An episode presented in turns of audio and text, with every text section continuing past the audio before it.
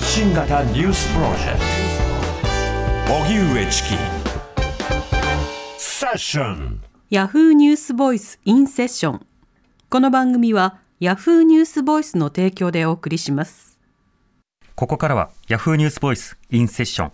ヤフーニュースボイスはインターネットメディア。ヤフーニュースの中にあるコンテンツで私はこう思う今これを伝えたいという意思を持つ発信者が自ら視聴者に語りかける動画メディアです。今回ヤフーニュースボイスと荻上チキセッションがコラボしてインターネット動画とラジオの2つのメディアで配信放送。それがヤフーニュースボイスインセッションです。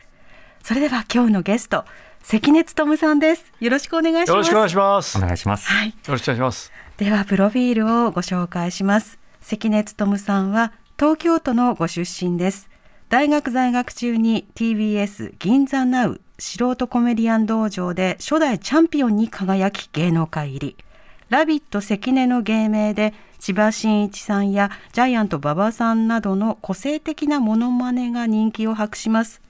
82年テレビ朝日金ちゃんのどこまでやるのの出演の際に本名の関根勤に戻しテレビラジオ CM 舞台など幅広く活躍されています。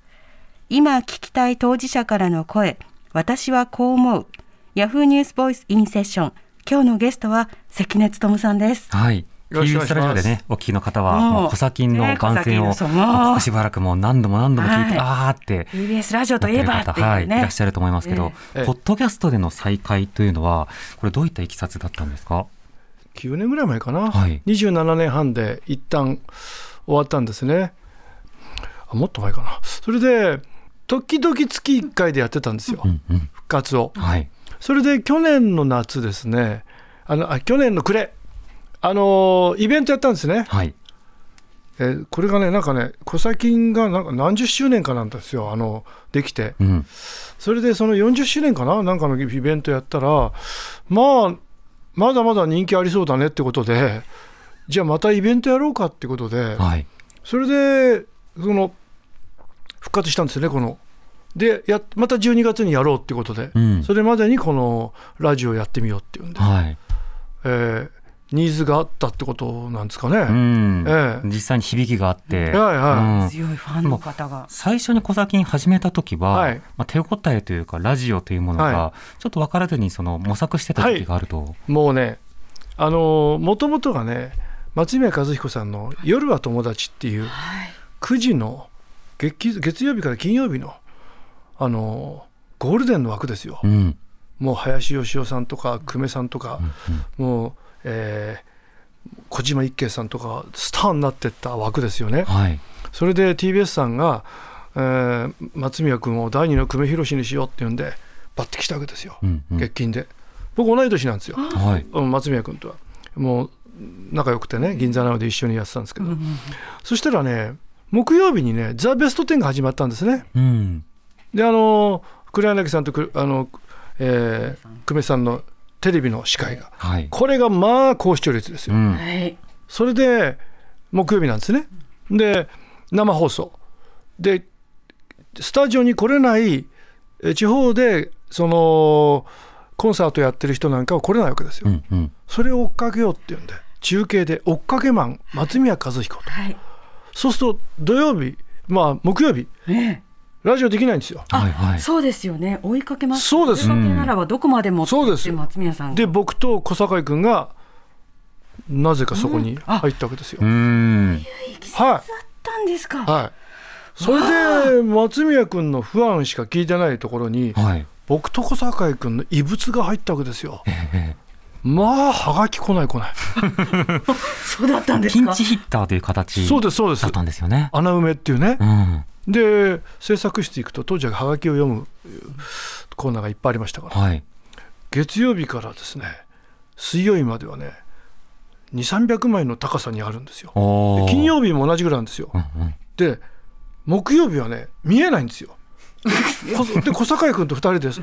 恐る恐る近づくとはい。2枚なんですよ、二枚。はい、で今週も2枚だ2枚だってそれをそれを4つに分けて喋ったりねあしてて。それでもう行くのが辛くてうまくいかなくて、うん。それでそんなにいい時間帯を新人がねやめたいっては言えないんですよ。ああ、いただいた。ふざけんなと、うん。そんな9時のゴールデンのね、タイムをねお前ら何言ってんだって。で僕辛くて辛くて行くのが嫌で僕芸能界入ってから初めて辞めたいと思ったんですよ、うん。そのラジオを。それでも小堺君に相談したんですね。小堺君さこれ僕ら辞めるなんて言ったらすっげえ怒られるよねと。しょうがない。クビになるように仕向けようと。はでクビになったらいや一生懸命やったんですけどもやっぱり僕らは力が足りなかったんですっていうんで逃げられるっていうんであ。うんうん。それで小堺君と相談してで小堺君も辛かったらしいんですよ。あうん、そうですねって言ってくれたんですよ。で2人で普段やっているあそふふざけたことをラジオでうん全部もうでっかい声出したり、んうん意味のないこと言ったりもうおじさんガムちょうだい俺は不死身だうわーさあ次どうぞとかねもうね わっけのわかんないことそしたらそ当時のディレクター杉浦さんって人があ。うん。全然怒んないんですよ。は全然怒んないしまだクビになんないなっつって1ヶ月やって。小堺君と「もっとやんなきゃダメだな」っつって「うわー!」って言ってねもう慰めても慰めても慰めきれない象の耳たぶとかね。もうねいろんなことをねワニの腹筋イヤーとかね。まだだよまだクビになんないよって言って。でわけのわかんないクイズ出してね、はい。あのーさて、あのーえーここの3人の中でねハリウッドで財布を落とした人がいます、ん。さあ、えー誰でしょう？A あ、まあ、1ね、えーショーン・コネリうんうん。ー2ロバート・デ・ニーロ。3スティーン・マック・イーン。さあ何番でしょうか？って言ってリスナーに言うわけですよ、うん。正解は、えー4番のスタントマンのジョニーですとか言ってね。もう意味のないことばっかりやってたんですよ。延々とナンセンスが続いている。もう延々とクビになろうっていうんで。そしたらハガキが増えてきちゃって。どんどんどんどん。2枚だったの、うんはいどんどんどんどん増えてきちゃってそれで結局27年半お世話になることになってうん。形を変えてうん。でもこれ続けてる間に苦痛じゃなくなった時期っていうのはあるんですか？あのーそうですね、はがき増えてきて、で、おはがきも、その、僕らがやってるようなことよりも、あのーあこんなことでいいんだって、リスナーの人、思ったんですね。うん。で、若い人だから、早いんですよ。うんうん。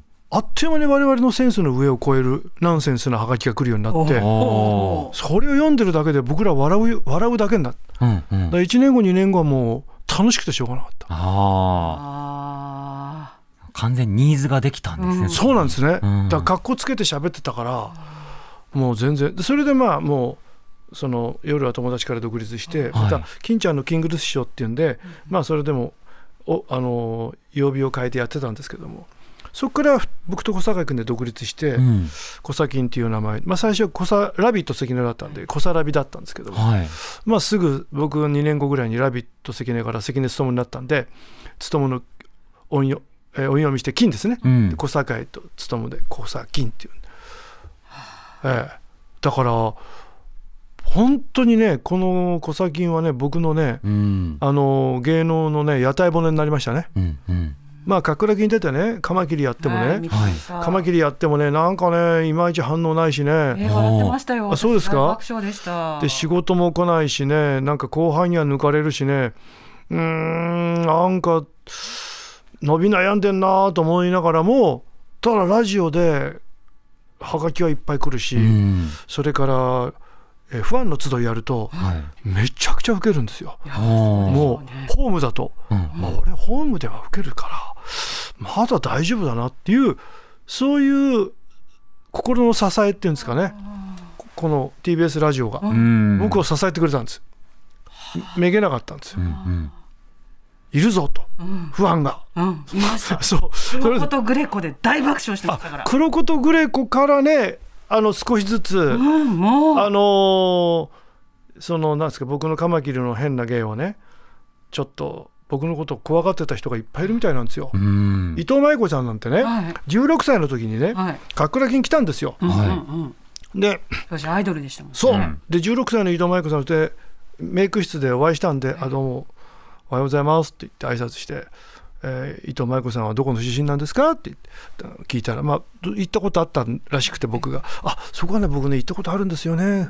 あのー山が綺麗でね」なんて言ったら「ラビットさんは普通の会話ができるんですね」って言うんですよ。まあカマキリイメージだったらそううん。そうなんですよ。何されるか怖くてね、はいはい。眠れなかったって言うんですよ。前の日。あえって。それでそうか若い女性には怖いんだなと思ってたら、うんうん。その数年後ですよ、えー刑事件変わる2やってたんですよ。はい、はい。見てましたそれ。でそれで僕はあの訓練士みたいな役でね、そしたら先輩のねだるま二郎さんっていう僕より3つか4つ上の先輩ですよ。大人ですよ。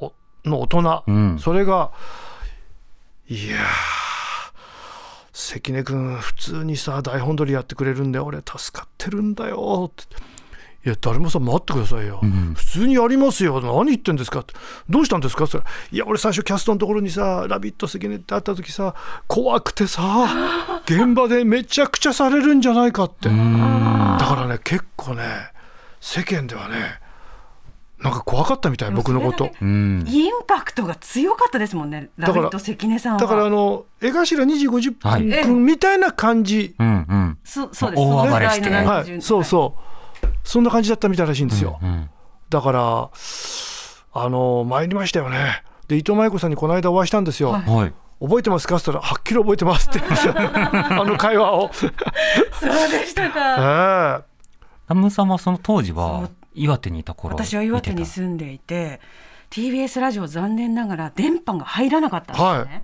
なので日本放送と文化放送がええ。ラジオが入ってて、ええ。それであのどうしても関根さんとお話ししたくて、え関根勤さんが「東京ベストヒット」っていう番組をあ86年えやってました。担当なさって、はいはい。クラブの方たち、やってましたそれねで「ザッツ芸能界」っていうコーナーがあって、ええ。クイズを出すっていう、ええ。それにハガキを何枚も応募して、えええんでハガキの外側赤くね、あのペンで塗ったらあ選ばれやすいみたいな、ええ。あのまあとまことしやかな都市伝説を信じ僕もやってたそれ。一生懸命送って、そしたら電話がかかってきて。うん。